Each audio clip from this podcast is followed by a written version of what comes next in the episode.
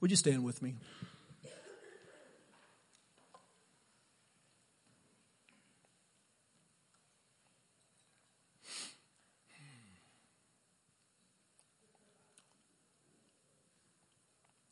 Lord, we just set our heart and our affection on you.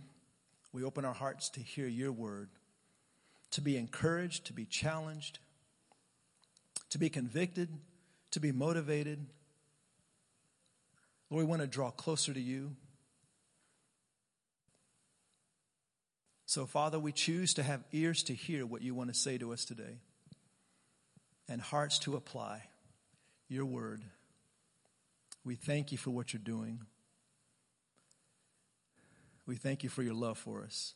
And we thank you, Father, for your word that nourishes us. In Jesus' name, amen. You may be seated. Thank you.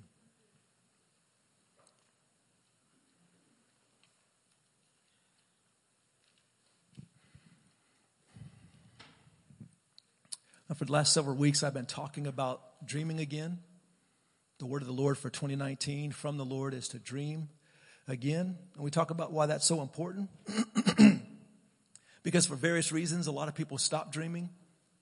And we're talking about the dreams that God has put in your heart. The dreams that are connected to the relationship that you have with Him. You know, a lot of people have all kinds of dreams. And not all dreams are God's will and God's desire. But Jesus said, if you abide in Him, which means to be intimately acquainted, connected to Him, and His word abides in you, then you ask whatever you desire and He will do it. The Bible also says that if you delight yourself in the Lord, He will give you the desires of your heart. And what I believe that practically means is as we get close to the Lord, as we spend time with Him and allow His heart to impact our hearts, then what happens, the things that are in the heart of God they end up in our hearts. And some things are common and similar for every believer, but a lot of things are unique for each and every one of us. In other words, He births things inside of you that He wants to accomplish through you. And then sometimes we think it's something we came up with. You know, oh my goodness, God, I really want to do this. I really have a desire to go after this, to help people who are addicted to drugs. You know, we have Teen Challenge, a powerful, amazing ministry that's raised up to help people get set free from drug addiction. And not just to get set free from drug addiction, but they also disciple. They make disciples of Jesus Christ. Someone had a dream for that. God put that in that person's heart, or those people's hearts, and now it's a reality. You know, some people have it in their hearts to go after and rescue those who are caught in the sex slave industry.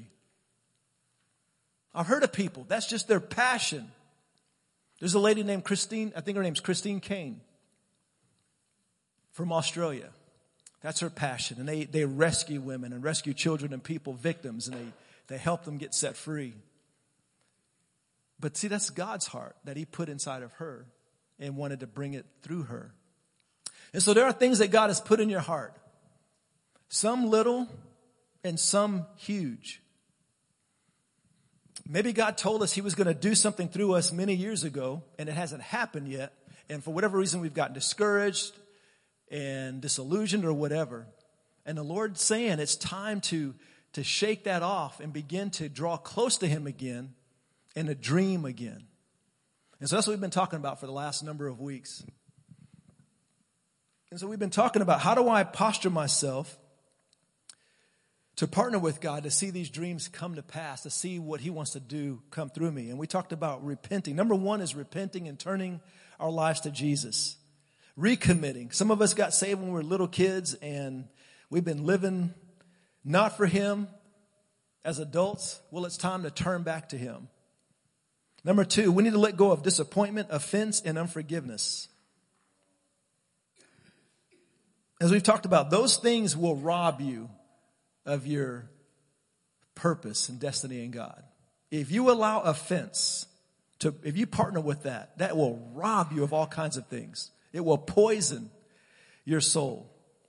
And number three, we need to make building our relationship with Jesus our number one priority, period. And number four, it's time we become more impressed with Jesus than we are the giants. And see, that was the difference between David and the other men of Israel. They were extremely impressed with Goliath. They were looking at him, and they were comparing themselves to Goliath. And, of course, he was a big man, 9.5 foot tall, big man. And they were afraid. It said they were hiding and they were shaking. David looked at this man and compared him to God and saw how small he was. And David went after him. And we all know the story of David taking out this giant. But David was thoroughly impressed with God. And the Lord told me a few weeks ago when I was in the mountains of Zacatecas, he said, son, it's time to become more impressed with Jesus than the giants. Because we find ourselves very impressed with the problem. Very impressed with the word cancer. It's like, it's like, oh my goodness. Or whatever illness that's becoming more and more prevalent in our culture. And it's time to get our eyes on Jesus and become impressed with him. And the only way that's going to happen is to spend time in his presence. To make our relationship with him our number one priority. Amen? We've been doing a lot of talk about David, because that's one cool dude. Really appreciate him. And I want to talk about today one huge quality about David that set him up for success as a king. One, I was going to try to talk about two, and as I was working on it, I was like, I can't get all this in 1 month. It was so much, and I just felt like I just need to focus on one. So we're going to talk about one quality, one huge quality about David that set him up for success as a king. David was one of the best kings in history. Even though he made some bad choices. Matter of fact, the choices, some of the horrific choices that he made, adultery, murder, that diminished the potential he could have had. But he was still one of the best. It's like, what made him so great? One of the qualities, it's not the only one, but it's one of them. And it's actually a fruit of the Spirit that I discovered recently. Faithfulness. Faithfulness. David developed faithfulness. He became a faithful young man. And that's one of the qualities that I believe enabled him to be an amazing king. Luke chapter 16, verse 10 through 12, in the NLT. Jesus says, if you are faithful in little things, you will be faithful in large ones. But if you are dishonest in little things, you won't be honest with greater responsibilities. And if you are untrustworthy about worldly wealth, who will trust you with the true riches of heaven? And if you are not faithful with other people's things, why should you be trusted with things of your own?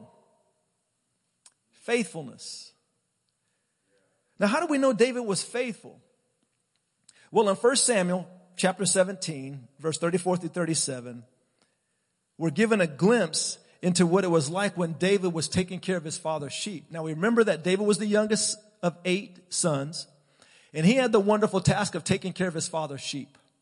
That was given to him. And here's how he did it. He kind of explained some things to Saul. And in verse 34, it says, but David said to Saul, your servant. Now, this is after David tells King Saul, he said, King, paraphrasing, don't worry about that giant. I'll take care of him. I'll take care of the giant. And then Saul's like, David, you can't do that. You're just a kid. And this man's been fighting since he was a kid. He's like, son, I appreciate your enthusiasm, but this is beyond you. And then David goes on to explain this way. And he says, but David said to Saul, your servant was tending his father's sheep. Say father's sheep. When a lion or a bear came and took a lamb from the flock, I went out after him and attacked him and rescued it from its mouth. And when he rose up against me, I seized him by his beard. Everybody say beard. Not goatee. I seized him by his beard and struck him and killed him. Your servant has killed both the lion and the bear, And this uncircumcised Philistine will be like one of them, since he has taunted the armies of the living God. And David said, the Lord who delivered me from the paw of the lion and from the paw of the bear, he will deliver me from the hand of this Philistine. And then Saul said to David, go and may the Lord be with you. Now, there's some interesting things in here. Back at the beginning, David said to Saul, your servant was tending his father's sheep. You notice he didn't say, I was tending my sheep. He said, I was tending my father's sheep. How do people typically tend to handle things that don't belong to them? We don't treat other people's things as nicely as we do ours, do we? I mean, if you think about it, like government cars, if you work for the government or you work for an agency and they give you you're able to use a company car, we typically don't treat those as nice as our own stuff. I mean, that's just kind of common, unfortunately. But right here, David said, I was tending my father's sheep. And the lion and the bear came after him. When he would snatch one of them, I went after him. In other words, David was treating his father's sheep as though they were his own sheep. So much so that he was willing to put his own life in jeopardy to protect this little thing, this little stinky, smelly, furry animal. Now think about this. Why does that make a lot of sense? How does that make any sense? Putting your life at risk for this little animal.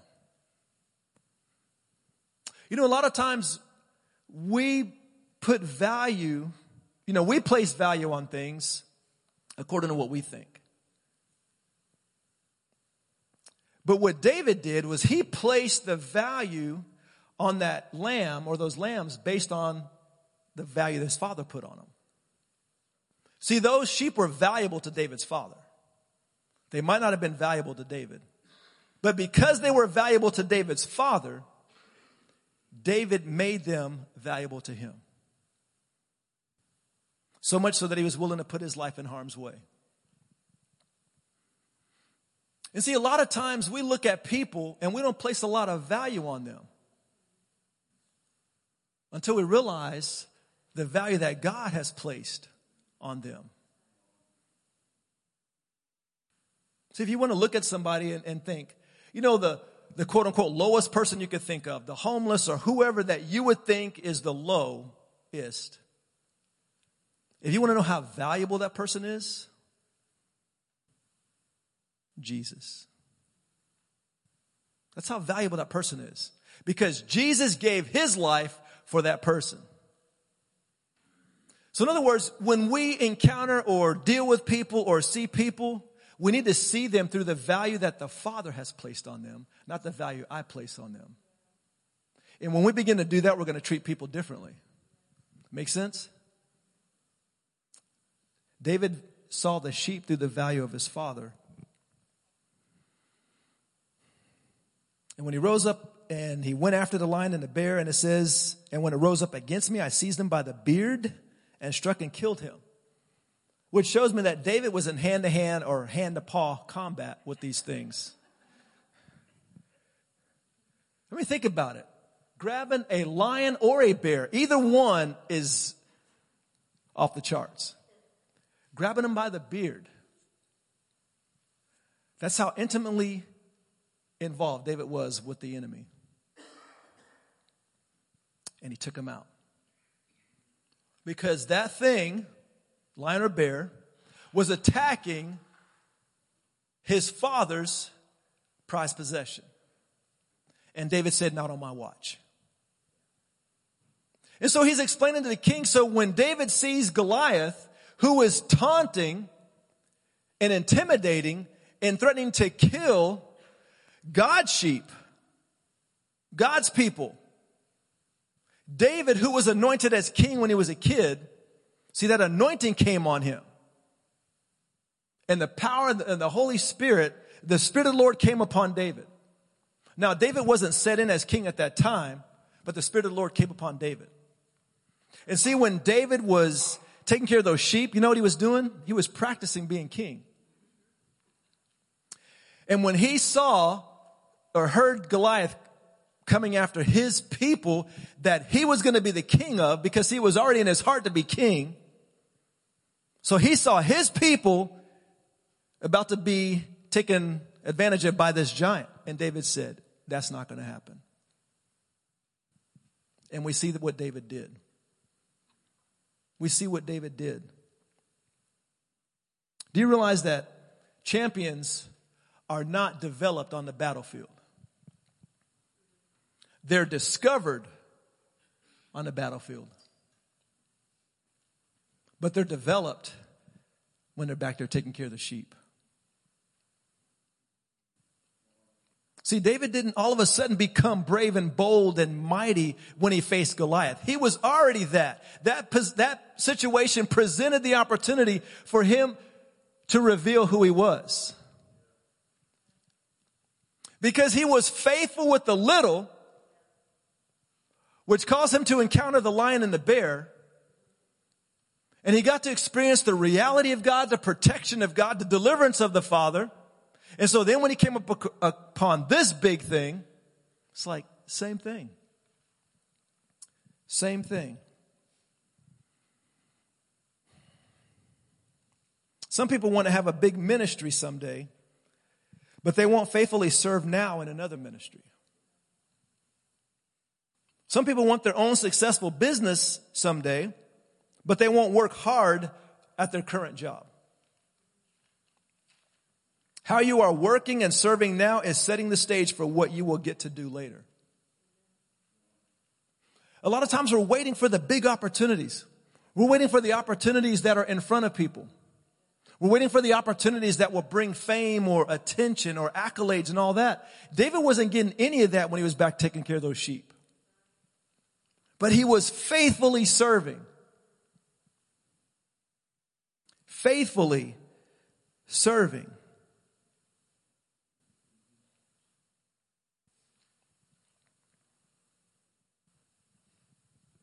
So what do I need to do? Second to our relationship with Jesus, we need to make loving and serving people our highest priority. Second to loving Jesus, we need to make loving and serving people our highest priority. Not ministry, not whatever, but loving and serving people. Matter of fact, if we see it, I believe, in the right perspective, every opportunity we're giving, whether it's a big ministry or whether it's a big business, the purpose of that platform is for you to have more opportunity to love and serve people. Jesus said the greatest leader will be the what? Will be what? The greatest servant. You know, when there was a time when his disciples were arguing over who was the greatest? You guys remember that? You know, they're saying, you know, I cast out 10 demons out of that lady. Did you see that? What you got? He says, man, I healed the man with the broken. You know, they were boasting and arguing over who was the greatest. And Jesus heard that. He knew what was going on. Do you know that he did not rebuke them for desiring to be great? You know, when you hang out with Jesus, it's kind of hard not to feel that greatness. I mean, Holy Spirit is inside of you. How much greater than that does it get? How has he not designed us for greatness? He did not rebuke them for desiring to be great. He just showed them how. He showed them what it looks like. See, when we think of greatness, even now when I say God has designed us for greatness, it rubs some of you the wrong way.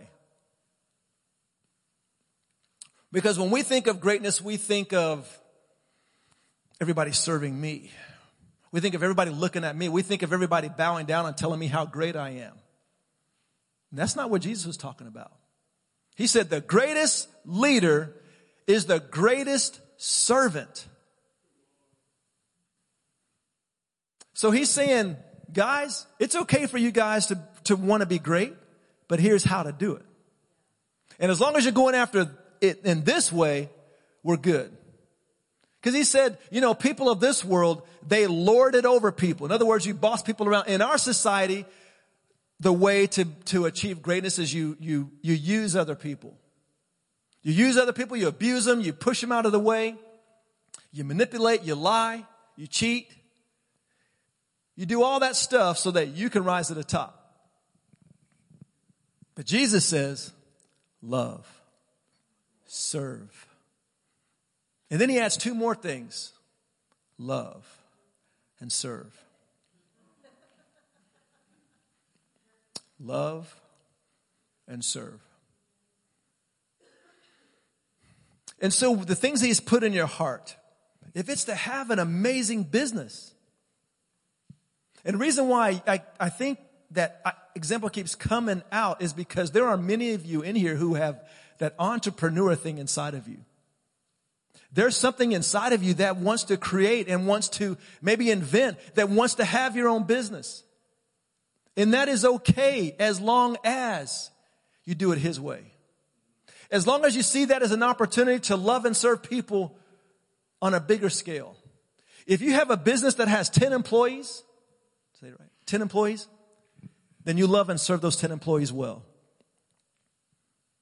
If you have a business where you have 100 or 1,000, then you just have the opportunity to love and serve more. It's not that you have more people working for you, making you look good. Is you have the opportunity to influence and bless and serve more people. Are you getting this? Is this making any sense? But it starts with being faithful with what we have now. Second to your relationship with Jesus, make loving and serving people your highest priority. Do you realize that God chooses to use the people in your life, your environment, your current situations, and even circumstances to develop his character in you so that you can wonderfully impact other people's lives for their good and God's glory? God uses our environment, our circumstances, our current job, what we're doing. His desire is for you to partner with him, cooperate with him, to allow him to develop his character in you. His character in you. So that you can be more effective in impacting people. Galatians 5:22 and 23 says, but the fruit of the Spirit is love. Everyone say love. You notice that's the first one? I don't think that was an accident. But the fruit of the Spirit is love, joy, peace, patience, kindness, goodness. What's that next one? Faithfulness. Wow. Faithfulness. That's a fruit of the Holy Spirit. Gentleness, self-control. Against such things there is no law. Faithfulness. The Holy Spirit's inside of us, and these are his qualities. So God wants to develop those qualities into our lives. Now, just because we have the Holy Spirit inside of us doesn't mean that we have these qualities developed in our lives. Right? It's not automatic. All of a sudden, I become a Christian. I'm born again. God's Spirit comes inside of me, and all of a sudden, I'm full of love. Well, actually, I am full of love, but I'm not necessarily walking in love. Right? Don't want to contradict myself. So I have that in me, love, joy, peace, patience, faithfulness, gentleness, kindness. How many of you know some Christians that could act a little more kind? But how many of us know people that are Christians, but they're unkind, they're unloving, they're impatient, lack self-control, they're grumpy, they're negative, they complain all the time. I mean, all these things, it's like, man, they've been a Christian for 30, 40 years or 10 or 5. So just because we're a Christian doesn't mean that these qualities are developing in us or being developed. We have to cooperate with him. And he will use all the circumstance or any circumstance in our life. If we just cooperate with him, it can develop the character of God in us. Amen? Let's turn to Matthew chapter 25. Matthew 25.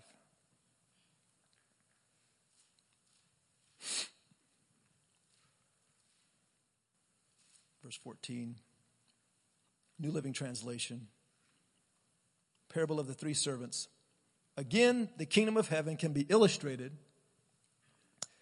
by the story of a man going on a long trip. He called together, everybody say together. He called together his servants and entrusted his money to them while he was gone. He gave 5 bags of silver to one, 2 bags of silver to another, and 1 bag of silver to the last, dividing it in proportion to their abilities. Would you please say abilities? You notice he didn't say dividing it according to their value or their worth. Notice it didn't say that. He said according to their abilities. In other words, he didn't say, okay, you get 5 bags because you're worth 5 bags. And you're only worth 1 bag. Had nothing to do with their value or their worth. It was their abilities. That's important to remember. Then he left on his trip. Verse 16. The servant who received the 5 bags of silver began to invest the money and earned 5 more. So he began to work, invest and work. The servant with 2 bags of silver also went to work and earned 2 more. So he worked and earned 2 more. But the servant who received the 1 bag of silver,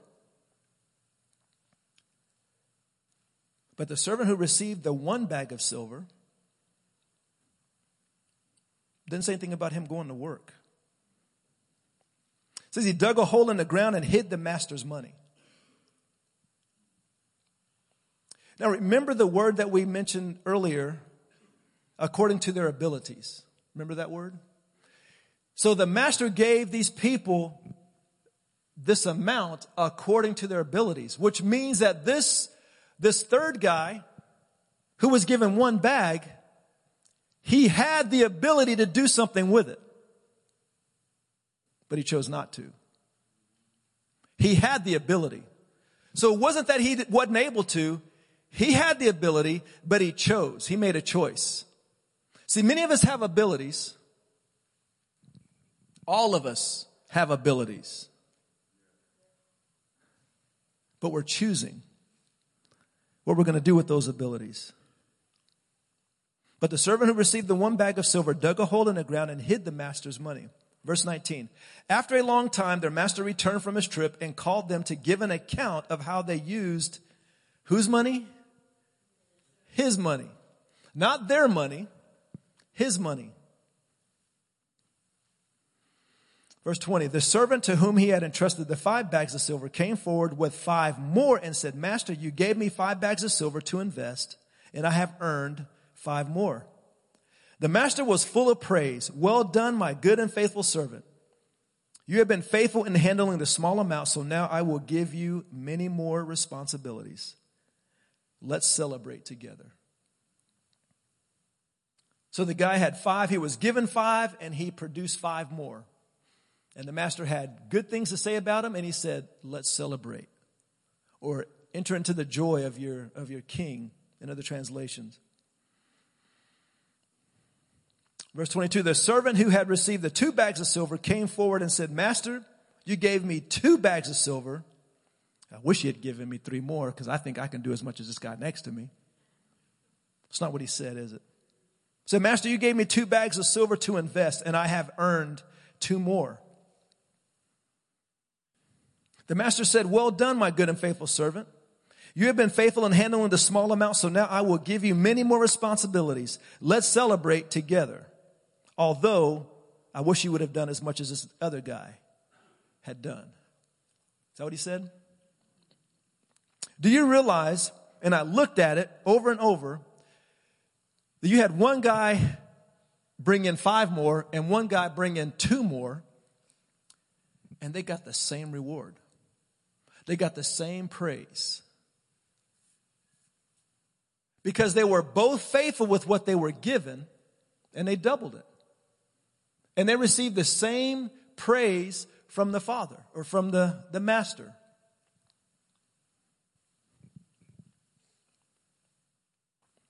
Verse 24, then the servant with the one bag of silver came and said, Master, I knew you were a harsh man, harvesting crops you didn't plant and gathering crops you didn't cultivate. I was afraid. How many of you guys know that fear is not a good thing?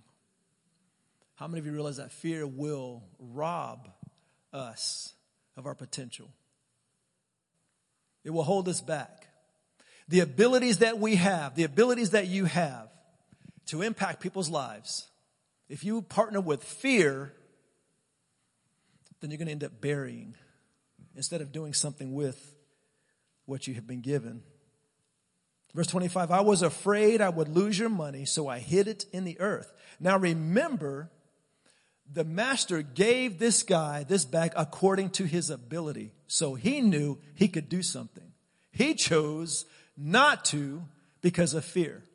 And he also said, I know that you are a harsh man, harvesting crops you didn't plant and gathering crops you didn't cultivate. In other words, he's saying, you don't deserve what you got, but you got it. And I was afraid I would lose your money, so I hid it in the earth. Look, here's your money back. So at least he gave him the money back.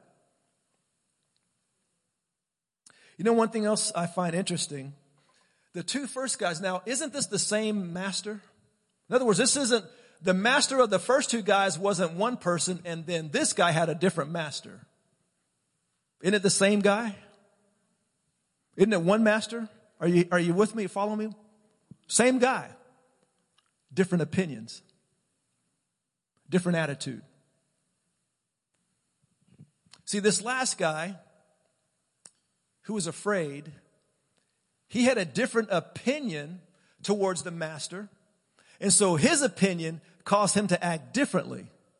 The first two guys, we're not really sure what their opinion was, but that didn't matter. They served faithfully. In other words, a lot of people look at people and see people as an obstacle for you moving forward. Whether it's your boss, your employer, a coworker, your parents, your siblings, your spouse. We look at people as an excuse as to why I can't do what I need to do. As to why I can't do what God's called me to do. If these people would get out of the way, then I'd be able to do great things for the King. And too many people are hiding behind excuses because we're looking at people. If you're waiting for people to get perfect, you ain't doing nothing. Same master. Two of them didn't. They just did their thing. And one said, you know, you get things. You reap where you don't sow, you're harsh, you're all this kind of stuff. And plus I was afraid.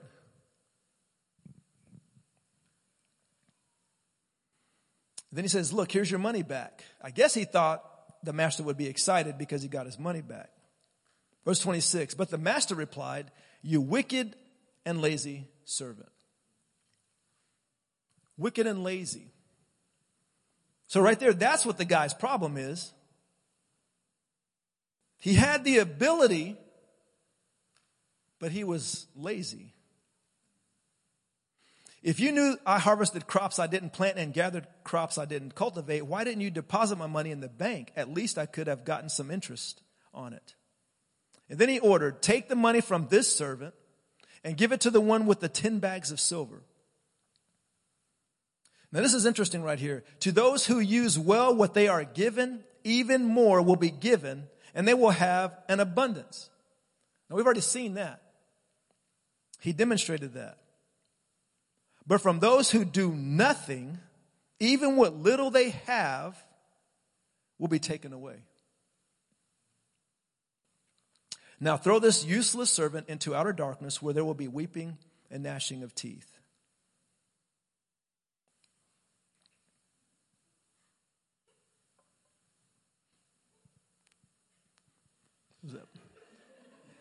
Oh, teeth.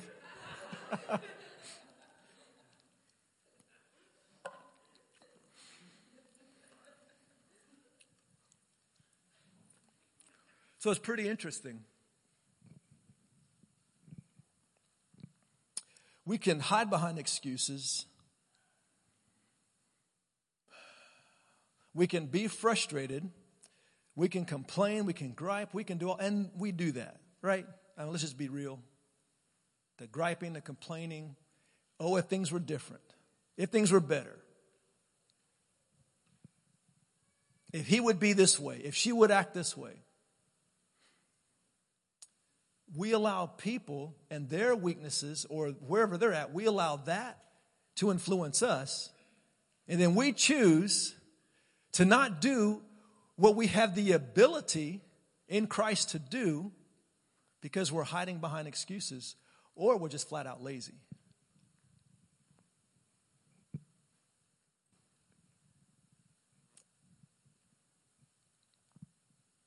We have ability. Remember, champions aren't developed on the battlefield. They're discovered. They're developed in the backfields with the sheep. You know, how you are at work, doing the task that you've been assigned to, the attitude that you carry in that environment.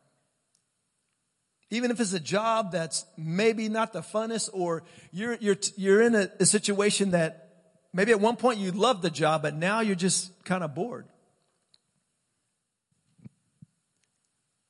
Peter's not saying that you can't or shouldn't do anything about that. But while you are in that situation, how should you act?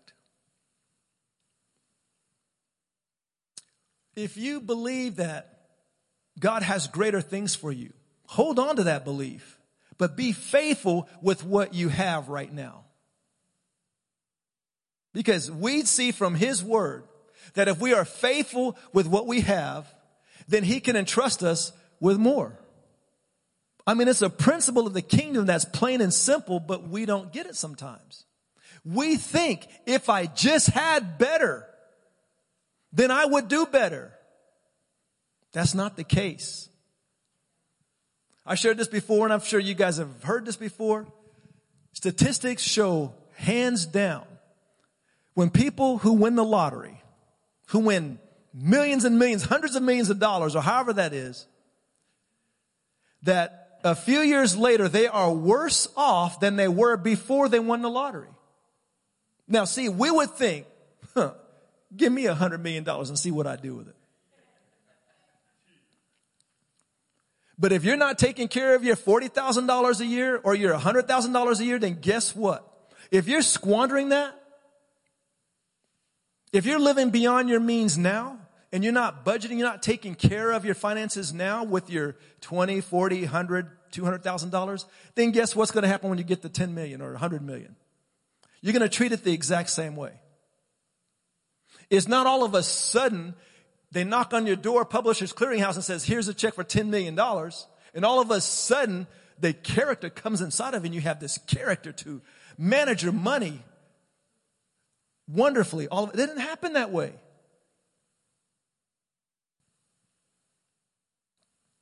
But it's being faithful.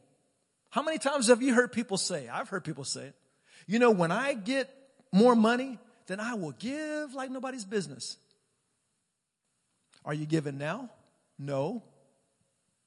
Then guess what you're going to do when you have a lot more money? The exact same thing you're doing now. It's a principle of the kingdom, being faithful with what we have now. You know, I was talking to my son the other day, my oldest, and somehow we got on this topic. And he says, you know, Dad, what I've been doing, what he does is he says, I act like I'm driving my dream car now. And I act like I'm working at my dream job now. And he explained what he meant. He drives a 2010 Cobalt. Not a fancy car. Just a normal, average car. But he treats it like it's his dream car. So he says, so when his friends are in it and they're about to get out and they leave their mess in there, he says, hey, bro, don't forget your trash. This is my ride. And he says, they look at him like, you kidding me? I mean, it's just a Cobalt. He says, this is my dream car. And his job, he works it as if it's his dream job. Now, what is that doing? That's developing faithfulness. Our attitude. You know, I've heard a saying, your attitude determines your altitude. Let that sink in. Your attitude determines your altitude. Some of us are stuck on the ground because our attitude stinks. And attitude has nothing to do with our circumstances. It's the posture of your heart. See, all of us can be smiles and excited and faithful when everything's going well. But that's not when our character is not developed when everything's going well. And we all understand that. Our character is developed when we're going through hardships. When we're having to deal with a coworker or a boss that is unbearable or just hard or whatever. It's like, God, I'm having a hard time. Just get me out of this situation. I'll do better. If you would see your job or your current state in this light, he's training you to be a champion. He is developing you if you will cooperate with him. And if you will go to work with the attitude, I'm going to love my coworkers, I'm going to love my boss, I'm going to pray for him or her. She's not fair or he's very whatever. But begin to pray over them and bless them. Jesus said to love our enemies and bless those that curse us and all that kind of thing. He told us to do that and he gives us the grace to do it. So if I go and maybe have the name of my whoever I'm having challenges with on my bathroom mirror. So as I'm brushing my teeth, whatever, I'm declaring the goodness and the love of God over this person. I'm saying, Father, I pray that you would overwhelm them with the love that you have for them. Help them to walk in the fullness of what you have.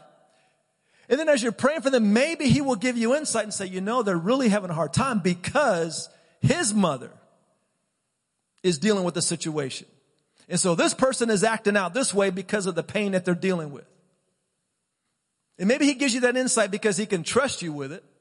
And then so you begin to partner with the Father and begin to pray for that person's situation. And you begin to love that person. You begin to encourage that person. You look for opportunities. I'm not talking about brown nosing. I'm not talking about being nice to the boss to their face, but then talking bad about them when they're not around. But being a source of encouragement to them and blessing them. And you are developing those muscles of becoming a champion. Because, see, everybody runs and hides when it gets hard. And then everybody comes out when it's easy. But God's looking for the champions who will stand up in Goliath's face and says, not on my watch. That's not happening anymore.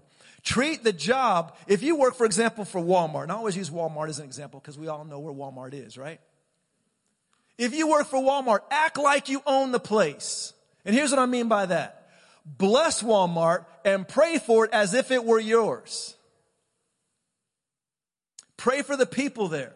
Pray for the customers. Pray for increase in revenue. I mean, just go after it. Whatever job you work for, treat it as if it were yours.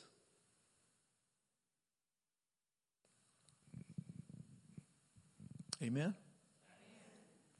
See, I'm looking at a bunch of champions here.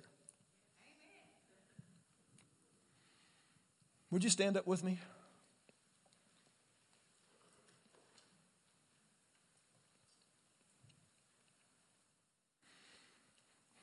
Sometimes I get a little passionate, just a little bit. The Lord has allowed me to be in a situation where I see more than I used to see before. You know, I love this community. I am so in love with the Stillwater community. It's mine. Stillwater is mine. It's also yours too, but it's mine. And I love this community. And I see people differently now than I did 3 years ago. And I have the privilege of being in situations where I see the subcultures, the negative, horrific subcultures of this community, whether it's drug or brokenness, you know, going into homes and it's just bad. or being on a scene and there was a suicide. So I'm seeing things that I've never been privileged to see before, and I'm so grateful. I'm so grateful. One, because I get to serve people that I've never had the opportunity to serve. For me to go walk with an officer up to a door, to have to tell someone, are you so-and-so? Is your daughter's name so-and-so? Yes, it is. Sorry to tell you, she died. Now, why am I excited about that? Because I get to be in a situation where grace is needed, where light, encouragement is needed. I get to serve the officer. I get to serve that family. But I'm also invited to the places where you see the darkness. And the reason why I get excited and I get passionate, because I see the answer to the darkness that's out there. The darkness doesn't intimidate me. It encourages me to encourage you to keep going, because they need you. They need you. The life that is in you, the encouragement, the gifts that you have, who you're walking with, who you serve, they need that in you. Christ in you, the hope of glory. And I get excited because I see it in your eyes that you're saying, yeah, bring it. Give me the opportunity, Lord, to love more people. And he's saying, I love that. Just serve and love the people that I have in your life right now. And he will bring more. He will bring other opportunities, maybe bigger ones. But just faithfully serve those that you have the opportunity to love and serve now. Amen? Put your hand over your heart. I just want to invite you to pray. We're not doing a Pledge of Allegiance right now, but it's like a posture of just inviting the Lord just to deal with our hearts. Father, I do stand here encouraged because of what you are doing in our midst, in our lives. Lord, we're not content with just living our lives and surviving, but we want your assignment. We want to walk in the fullness of everything that you've designed us for. We want to impact people's lives and see light brought into the darkness. You said we are the light of the world. You only need a light in dark places. So we choose to let our light shine before men in such a way that they will see our good works and glorify you. Father, we choose to partner with you and allow you to develop in us the qualities of Jesus, the characteristics of the Holy Spirit: love, joy, peace, patience, gentleness, kindness, self-control. Those qualities, Father, we choose to partner with you by coming after you, by grabbing a hold of you, by reading your word, devouring your word, spending time with you, Jesus. That's the choice we're making. And welcoming. When we find ourselves in challenging circumstances, then we say, okay, Lord, what do? How do you want me to be in this situation? And we will choose to allow the attitude of heaven to begin to invade that place. The heart of our Father to begin to impact people through us. Thank you, Father. Thank you for your grace right now over all of us that enables us to do your will. We give you praise, we give you honor, and we thank you. In Jesus' name, amen. Amen. I'd like to invite the ministry team to come up real quick.